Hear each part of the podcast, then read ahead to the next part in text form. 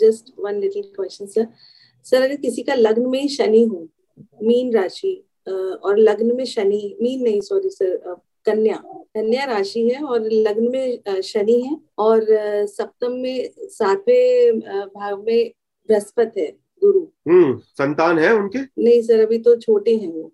अच्छा ठीक है। तो प्रोकेस्टिनेशन का समस्या रहती है आज कर लेंगे कल कर लेंगे बिना डंडे के आदमी काम नहीं करता है प्राणायाम। गुस्सा बहुत आता है उन्हें। हाँ प्राणायाम गुस्सा नहीं आता चिड़चिड़ाहट आता चिड़चिड़ाहट ठीक है दोनों में अलग अलग बात है एंगर और इरिटेशन। और राहु और चंद्र भी चौथे भाग में साथ में। तो माँ पर गुस्सा निकालती है। मेरा मेरा ले लो सर हाँ जी रश्मि जी पूछिए। Thank you very much sir sir मेरा क्वेश्चन ये है कि मान लीजिए फिफ्थ हाउस में जुपिटर मंगल और राहु एक साथ हैं। अब जब जब दशाएँ अपनी चल रही हैं तो पहले जुपिटर जुपिटर की दशा में मंगल और फिर राहु और फिर मंगल ऐसे चल रहा है तो फिर क्या क्या असर होगा उसका सर? पहले मंगल की दशा आएगी फिर राहु की दशा आएगी। नहीं नहीं नहीं सर जुपिटर की दशा ऑलरेडी चल रही है मान लीजिए तो जुपिटर के बाद में अंतरदशा अपनी आ गई राहु की और फिर उसमें प्रत्यंत दशा उसकी है मंगल की। पूर्व दशा तो राहु अंतरदशा चल रही है हाँ? हाँ तो उससे क्या मतलब इफ़ेक्ट आएँगे उनके ऊपर? अच्छा तो नहीं है वहाँ पर वो। और गुरुदशा राहु अंतरदशा अच्छी जाएगी लेकिन।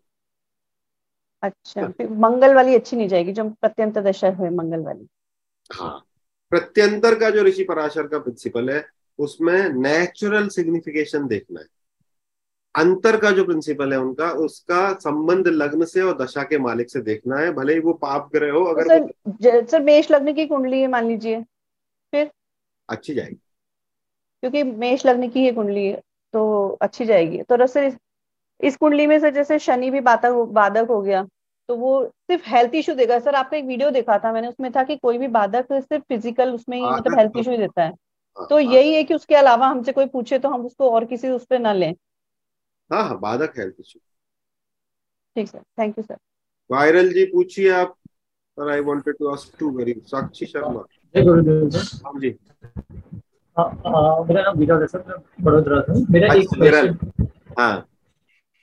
हाँ सर मेरा क्वेश्चन ये है कि जो रेमेडीज होती है ग्रहों की जिसमें बीज मंत्र बोले जाते हैं कोई भी ग्रह नौ ग्रह के तो वो डेली अगर हम करते हैं तो उसमें कोई उसके कोई साइड इफ़ेक्ट होता है क्या?